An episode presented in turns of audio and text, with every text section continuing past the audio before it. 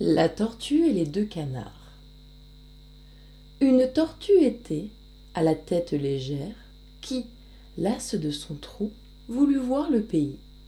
Volontiers on fait cas d'une terre étrange.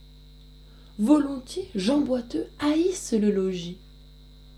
Deux canards, à qui la commère communiqua ce beau dessein, lui dirent qu'ils avaient de quoi la satisfaire. Voyez-vous ce large chemin?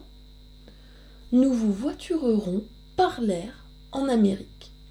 Vous verrez maintes républiques, maints royaumes, maints peuples, et vous profiterez des différentes mœurs que vous remarquerez.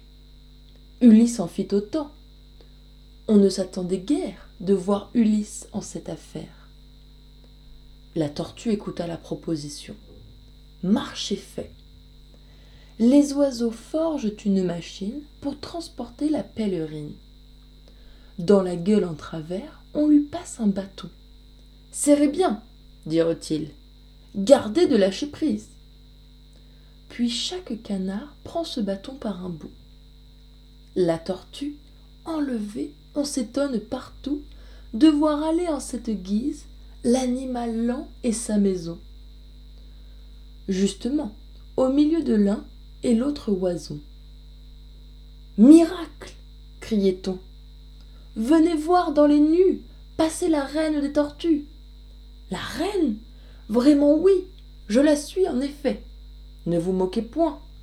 Elle eût beaucoup mieux fait de passer son chemin sans dire aucune chose. Car lâchant le bâton en desserrant les dents, elle tombe. Elle crève aux pieds des regardants son indiscrétion de sa perte fut cause. Imprudence, babile et sotte vanité, et vaine curiosité, ont ensemble étroit parentage. Ce sont enfants tous d'un lignage.